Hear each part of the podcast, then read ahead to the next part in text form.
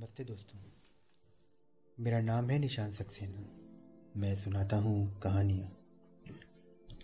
आइए सुनते हैं आज सआदत हसन मंटो जी की लिखी कहानी लाइसेंस। आबू कोचवान बड़ा छैल छबीला सा था। उसका घोड़ा तांगा भी शहर के नंबर वन का ही था। कभी मामूली सवारी बैठाता ना था। उसके लगे बंधे ग्राहक थे, जिनसे उसको प्रतिदिन दस पंद्रह रुपए रोज मिल ही जाते थे। जो आबू के लिए काफ़ी थे। दूसरे जवानों की तरह नशे पानी की उसे आदत न थी। साफ़ सुथरे वक्त पहनने और हर वक्त बाका बहरे बाका बने रहने का ही शौक था उसे। जब उसका तांगा सड़क पर घुंघरू बचाता हुआ गुजरता तो लोगों की निगाहें खुद ब खुद उस ओर उठ जाती। वो बाका बाबू आ रहा है देखो, किस ठाट से जा रहा है और जरा उसकी पगड़ी तो देखो। बस यही बातें सुनती सुनता। और ये सुनकर उसके अंदर एक बड़ा गर्व उत्पन्न हो जाता। उसके घोड़े की चाल और अधिक पुरकशिश हो जाती। आबू के हाथों ने घोड़ों की बांगें कुछ इस मदरा में पकड़ी होती जैसे उनको पकड़ने की आवश्यकता नहीं। ऐसा लगता था कि घोड़ा इशारों के बिना चला जा रहा है। उसको अपने मालिक के हुक्म की ज़रूरत नहीं। बाज, समय तो ऐसा महसूस होता कि आबू और उसका घोड़ा चन्नी दोनों एक ही नहीं, बल्कि पूरा तांगा एक हस्ती है। और वो हस्ती आबू के अलावा और कौन हो सकती थी? वे सवारियाँ जिनको आबू स्वीकार नहीं करता था, दिल ही दल में आबू को गालियाँ देती। भगवान करे इसका घमन टूटे, इसका घोड़ा किसी रोज दरिया में जाके गिर जाए। आबू के होठों पर हल्की मूछों की छांव स्वयं एहतियात सी मुस्कुराहट नाचती रहती थी। उसको देखकर कितने ही कोचवान भी जल जाते थे। आबू को देखकर कितने ही कोचवानों ने इधर उधर से कर्जा लेकर तागे बनवाए। मगर आबू सी शान न उत्पन्न हो सकी। उनको वो ग्राहक ग्राहक नसीब ना होता जो आबू और उसके घोड़े तांगे की शैदा थे। एक रोज आबू दोपहर में दरख्त की छांव में तांगे पर बैठा ऊँग रहा था कि एक ध्वनि उसके कानों में झंझनाई। आबू ने आँखें खोलकर देखा तो एक स्त्री तांगे के बम के पास खड़ी थी। आबू ने उसे मुश्किल से एक नज़र देखा, मगर उसकी तीखी जवानी उसके दिल में खूब गई। वो स्त्री नहीं, जवान लड़की थी। सोलह सत्रह बरस की दुबली पतली, मज़बूत, रंग सावला लेकिन चमकीला। कानों में चांदी की छोटी छोटी बालियाँ। सीधी मांग, पतली नाक, उसकी फुगन पर एक छोटा सा तिल, लंबा कुर्ता तथा नीला लाछा लड़की ने कुवारी सी आवाज़ में आबू से कहा कि, वीरा स्टेशन वीरा स्टेशन का क्या लोगे आबू के होठों की मुस्कुराहट एक शरारत अख्तियार कर गई। कुछ नहीं। लड़की के मुख के सांवलेपन में सुर्खी हायल हो गई। क्या लोगे स्टेशन का? आबू ने उसको अपनी दृष्टि में समोते हुए कहा कि तुझसे क्या लेना? भाँग भारिए। चल, आ, बैठ जा तांगे में। लड़की ने कांपते हुए हाथों में अपने दृढ़ सीने को ढांपा हालाँकि वो ढका हुआ था। आबू मुस्कुराया और बोला कि, चल, आजा, बैठ भी जा। ले लेंगे तू जो भी देगी। लड़की ने कुछ देर तक सोचा और पायदान पर पैर रखकर तांगे में बैठ गई। बोली, जल्दी से चलो स्टेशन। अबू ने मुड़कर कहा कि, बड़ी जल्दी है, तुझे सुनिए? लड़की ने कुछ कहते कहते एक एक रुक गई। हाय हाय, तू तो? तांगा चल पड़ा और चलता रहा। कई सड़कें, घोड़ों के समूह के नीचे से निकल गईं और लड़की सहमी हुई सी बैठी थी। अबू के होठ पर शरारत भरी मुस्कुराहट नाच रही थी। जब काफ़ी देर हो गई तो लड़की ने डरे हुए सर में पूछा कि टेशन नहीं आया अभी तक? बाबू ने अर्थ भरे अंदाज में बोला, आ जाएगा, तेरा मेरा टेशन एक ही है। लड़की बोली, क्या मतलब? बाबू ने पलटकर लड़की की ओर देखा और कहा कि, ओए अल्हड़िए क्या तू इतनी भी बात नहीं जानती? अरे तेरा मेरा टेशन एक ही है। उसी समय एक हो गया था जब आबू ने तुझको देखा था। अरे मेरी जान की कसम, तेरा सेवक झूठ नहीं बोलता। लड़की के ने सर पर से पल्लू सही किया। उसकी आँखें साफ़ बता रही थीं कि वो आबू के कहने का अर्थ समझ चुकी है। उसके चेहरे पर इस बात का पता लगता था कि उसने आबू की बात का बुरा नहीं माना। लेकिन अब वो उस कश्मोकश में थी कि दोनों का टेंशन एक ही हो अथवा ना हो। बाबू बाका सजीला है। मगर क्या वफादार भी है? क्या वो अपना टेंशन छोड़ दे? जहाँ उसकी गाड़ी मालूम नहीं कब जा चुकी थी। आबू की आवाज़ ने उसको चौंका दिया। ओए, क्या सोच रही है? ये भाग भरिए। घोड़ा मस्त खरामी में दुलकी चल रहा था।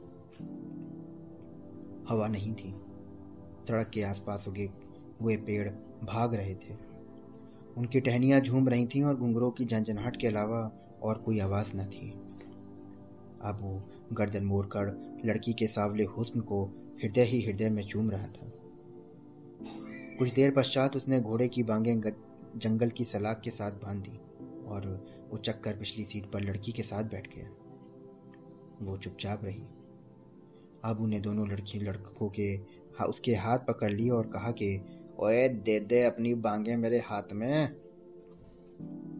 लड़की ने केवल इतना ही कहा कि छोड़ भी दे, लेकिन वो तुरंत ही आबू के बाजुओं में थी।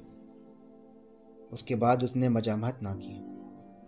उसका हृदय बड़े ज़ोर ज़ोर से फड़फड़ा रहा था, जैसे खुद को छुड़ाकर जाना चाहता हो। अबू हौले हौले प्यार भरे स्वर में उससे कहने लगा कि, ये घोड़ा का तांगा तुझे अपनी जान से अधिक अज़ीज़ था।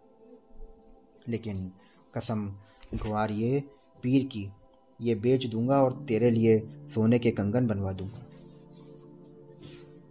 आप फटे पुराने पहनूँगा, मगर तुझे शहजादी बना के रखूँगा। कसम दौला शरीफ की, ज़िंदगी में ये मेरा पहला प्रेम है। तू मेरी ना बनी तो तो तेरे सामने अपना गला काट लूँगा। फिर उसने लड़की को अपने से अलग कर दिया और जाने क्या हो गया। लड़की ने धीरे से कहा कि, नहीं, अब तुम मुझे हाथ लगा चुके हो। आबू की नीचे गर्दन झुक गई। मुझे क्षमा कर दो, मुझसे गलती हो गई। निभा लोगे अपनी इस गलती को? लड़की के स्वर में चैलेंज था, जैसे किसी ने आबू से कहा हो कि, ले जाओ अपना तांगा और तांगे से आगे निकलकर उसका झुका हुआ सर उठा और आँखें चमक पड़ी। ओए, भाग बार ये इतना कहकर उसने अपने मज़बूत सीने पर हाथ रखा। आबू अपनी जान दे देता। लड़की ने अपना हाथ बढ़ाया और ये है मेरा हाथ। आबू ने उसका हाथ दृढ़ता से पकड़ लिया। वो एक कसम जवानी की, आबू तेरा सेवक है। दूसरे दिन आबू और लड़की का निकाह हो गया। वो जिला गुजरात की मोचन थी। उसका नाम इनायत, यानी नीति था। अपने रिश्तेदारों के साथ आई थी और वे स्टेशन पर उसकी प्रतीक्षा कर रहे थे कि उसकी आबू से मुठभेड़ हो गई, जो तुरंत ही मोहब्बत की सारी मंजिलें तय कर गए अब दोनों बहुत प्रसन्न थे। घोड़ा तांगा बेचकर नीति के लिए सोने के कंगन नहीं बनवाए थे, बल्कि अपने जमा किए हुए पैसों से उसको सोने की बालियाँ भी खरीद के दी थी। कई रेशमी वस्त्र भी बनवा दिए थे उसने उसको। लस लस करते रेशमी लाचे पर जब नीति आबू के सन्मुख जाती तो उसका हृदय नाचने लगता और कहता कि, कसम पंजतन पाक की, संसार में तुझ जैसा खूबसूरत और कोई नहीं। और सीने से लगा लेता उसको। दोनों जवानी की मस्तियों में व्यस्त थे। गाते थे, हँसते थे, सैर करते थे। एक दूसरे की बलाएँ लेते थे। एक महीना इसी प्रकार से गुजर गया कि अचानक एक दिन पुलिस ने आकर आबू को गिरफ़्तार कर लिया। साथ में नीति भी पकड़ी गई। आबू पर अकबा का, अगवा करने का मुकदमा दायर हुआ। नीति पक्के पैरों पर रही, मगर फिर भी आबू को दो बरस की सजा हो गई। रोते रोते इसने केवल इतना ही कहा। मैं अपने माँ बाप के पास कभी नहीं जाऊँगी। घर बैठकर तेरी प्रतीक्षा करूँगी। आबू ने उसकी पीठ थपथपाई। ओए, जीती रह।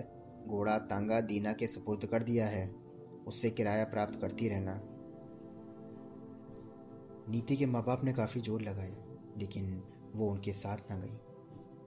थक हार कर उन्होंने उसके हाल पर ही उसे छोड़ दिया। अब नीति अकेले रहने लगी।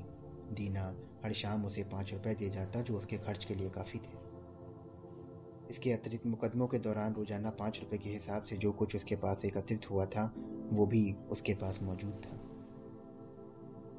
हफ़्ते में एक दिन आबू और नीति की मुलाकात जेल में होती थी, जो उन दोनों के लिए बड़ी मुख्तसर होती थी। नीति के पास जो जमा पूंजी थी, वो आबू को आसाहाश पहुँचाने में व्यय हो गई। आबू ने नीति के बुच्चे कानों की ओर देखा और पूछा कि, बालियाँ कहाँ हैं? नीति मुस्कुरा दी और संतरी की ओर देखकर आबू से कहा कि, गुम हो गई थी। आबू ने कुछ क्रोध दिखाते हुए कहा कि, तुम मेरा इतना ख्याल न रखा करो कि जैसा, मैं जैसा भी हूँ, मैं सही हूँ। नीति ने कुछ न कहा। समय पूरा हो चुका था और वो मुस्कुराती हुई वहाँ से चल दी। लेकिन घर जाकर वो बहुत रोई। घंटू आँसू बहाए क्योंकि आबू की सेहत बिगड़ गई थी। इस मुलाकात में तो वह पहचान ही ना सकी थी उसे। आबू गुल गुल कर आधा हो गया था। नीति यही सोचती थी कि उसको उसका गम खा रहा है। उसकी जुदाई ने आबू की ये स्थिति कर दी है। मगर उसे ये ना पता था कि वो हृदय का मरीज़ है। और ये मर्ज उसे विरसे में मिला था। आबू का बाप आबू से अधिक लंबा चौड़ा और जवान था। आबू का बड़ा भाई कड़ियल जवान था, मगर एन जवानी में उसे इस बीमारी ने घेर लिया था। स्वयं आबू भी इस हकीकत से गाफिल था। चुनाचे जेल में अस्पताल जेल के हस्पताल में जब वो अंतिम साँसें ले रहा था तो उसने अफसोस भरे स्वर में नीति से कहा, कसम दौला शरीफ की, अगर मुझे पता होता कि मैं इतना शीघ्र मर जाऊँगा तो मैं तुझे कभी अपनी बीवी ना बनाता। मैंने तेरे साथ बड़ा जुल्म किया। मुझे क्षमा कर दे और देख, मेरी एक निशानी है। मेरा घोड़ा तांगा, उसका ध्यान रखना। और चन्नी बेटे के सर पर हाथ फेर कर कहना कि आबू ने तुझे प्रेम भेजा है। आबू मर गया। नीति का सब कुछ मर गया, लेकिन अब हौसले वो बड़ी हौसले वाली औरत थी। इस सदमे को सहन कर ही लिया। घर में तनहा पड़ी रहती थी और शाम को दीना आता और उसे दमे दिलासा देख देखता और कहता कि तू चिंता ना करो भाभी, अल्लाह मियाँ के आगे किसी की पेश नहीं चलती। अबू मेरा मित्र था, मुझसे जो हो सकता था खुदा के आदेश से करूँगा। शुरू शुरू में तो नीति ना समझी, मगर जब वो उसके मातम के दिन पूरे हुए तो उसने साफ़ लफ्ज़ों में नीति से कहा कि वो उससे विवाह कर ले। ये सुनकर नीति के जी में आया कि वो उसे धक्के मारकर बाहर निकाल दे। मगर उसने सिर्फ़ इतना कहा कि, भाई, मुझे विवाह नहीं करना।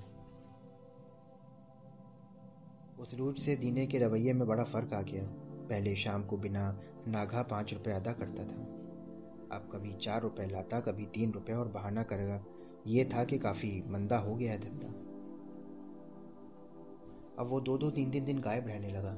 बहाना ये था कि बीमार था। तांगे का कल पुर्जा खराब हो गया था। जब पानी सर से ऊपर निकल गया तो नीति ने दीने से कहा, भाई दीने, तुम कष्ट ना करो। तांगा मेरे सुपुर्द कर दो। दीने ने घोड़ा तांगा लेकर नीति ने माझे के सुपुर्द कर दिया था, जो आबू का मित्र था। उसने भी कुछ दिनों के पश्चात शादी की दरख्वास्त दी। नीते ने इनकार किया तो उसकी आँखें भी बदल गईं। हमदर्दी वगैरह सब हवा हो गई।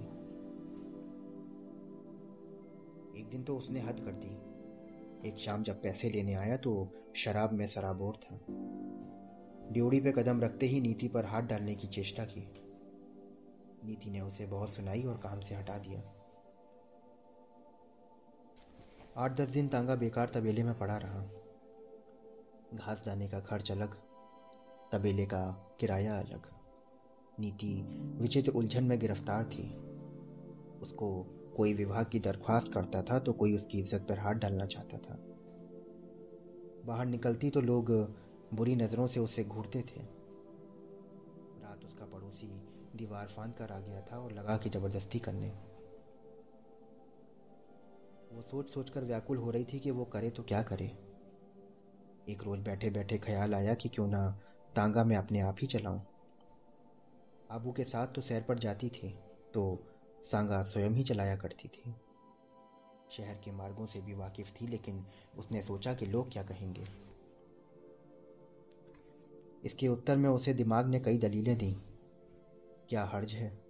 क्या स्त्रियाँ मेहनत मजदूरी नहीं करती? कोयले वालियाँ, ये दफ्तर में जाने वाली स्त्रियाँ, घर बैठे काम करने वाली तो हज़ारों होंगी। नीति ने कुछ सोच विचार किया, फिर फैसला कर लिया कि तांगा स्वयं ही चलाएगी। उसे खुद पर पूरा भरोसा था, चुनाचे अल्लाह का नाम लेके वो तबेले में पहुँच गई। तांगा जोतने लगी तो सभी कोचवान हक्के बक्के से रह गए। कुछ मज़ाक समझकर खूब हंसे और जो बुज़ुर्ग थे उन्होंने नीति को समझाया कि ऐसा मत करो। शहर में तहलका मच गया कि एक सुंदर औरत तांगा चला रही है। हर स्थान पर इस बात की चर्चा थी। कभी कभी सवारियाँ उससे लड़ाई भी करती कि पहले किसने बुलाया है। अब हर सवारी उसके तांगे पर सवार होना चाहती थी। जब काम अधिक हो गया तो निधि ने तांगा जोतने का काम मुकर्र कर दिया। सुबह सात बजे से बारह बजे तक, दोपहर दो बजे से छः बजे तक ये सिलसिला बड़ा आरामदेह सिद्ध हुआ। चन्नी भी खुश था, मगर नीति महसूस कर रही थी कि अक्सर लोग उसकी समीपता हासिल करने के लिए उसके तांगे में बैठ जाते थे। बेमतलब और बेमकसद उसे इधर उधर घुमाते थे। आपस में गंदे गंदे उपहास भी करते, सिर्फ़ उसको सुनाने के लिए। उसे ऐसा महसूस होता था कि खुद को नहीं बेचती, मगर लोग चुपके से उसे खरीद रहे हैं। इसके अतिरिक्त उसको इस बात का भी एहसास था कि शहर के सारे कोचवान उसको बुरा समझते हैं। मगर उसके बावजूद उसे एक तसल्ली थी। अपनी स्वयं अतमादी की वजह से चैन महसूस करती थी। एक रोज कमेटी वालों ने नीति को बुलाया और उससे लाइसेंस जब्त कर लिया उसका। इसका कारण बताया कि औरतें तांगा नहीं चला सकती। नीति ने पूछा कि जनाब, स्त्री तांगा क्यों नहीं चल सकती? उत्तर में मिला कि बस नहीं चला सकती। तुम्हारा लाइसेंस जब्त है। नीति बोली, हुजूर, आप घोड़ा तांगा भी जब्त कर लें। पर मुझे ये बता दें कि स्त्रियाँ तांगा क्यों नहीं जोत सकती? स्त्रियाँ चरखा चलाकर पेट पाल सकती हैं। स्त्रियाँ टोकरी ढोकर पेल पाट सकती हैं। स्त्रियाँ लाइनों पर कोयले चुन चुन कर रोटी उत्पन्न कर सकती हैं। तो मैं तांगा क्यों नहीं चला सकती? मुझे और तो कुछ नहीं आता। और ये घोड़ा तांगा भी तो मेरे पति का है। तो फिर किस तरह की दिक्कत है इसमें? आप खुद बताएँ कि मैं गुजारा कैसे करूँगी। क्यों आप मेरी मेहनत मजदूरी से मुझे रोकते हैं? आप खुद बताएँ कि मैं क्या करूँ। अफसर ने कहा कि जाओ, बाज़ार में जाके बैठ जाओ। वहाँ अधिक कमाई है। ये सुनकर नीति के भीतर जो नीति थी, वो जलकर राख हो गई। धीमे से अच्छा जी कहकर चली गई। औने पौने दामों पर घोड़ा तांगा बेचा और सीधे आबू की कब्र पर गई। एक पल के लिए खामोश रही। उसकी आँखें बिल्कुल शुष्क थीं। जैसे बारिश के बाद झिलमिलाती धूप ने धरती की सारी नमी को सोख लिया। उसने भिजे हुए होठ खोले और कब्र पे बोली कि, आबू तेरी नीति कमेटी के दफ्तर में मर गई। ये कहती हुई वो वहाँ से चली गई। दूसरे दिन उसने अर्जी दी तो उसे शरीर बेचने का लाइसेंस मिल गया।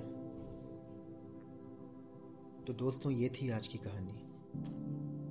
कहानी थी एक मजबूर स्त्री की। एक मेहनत कश स्त्री की, जिसे हमारे समाज में के भेड़िए नोच नोच के खाना चाहते थे।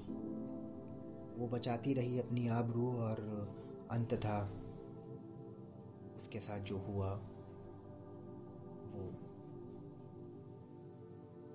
बड़ा नाकाबिल था।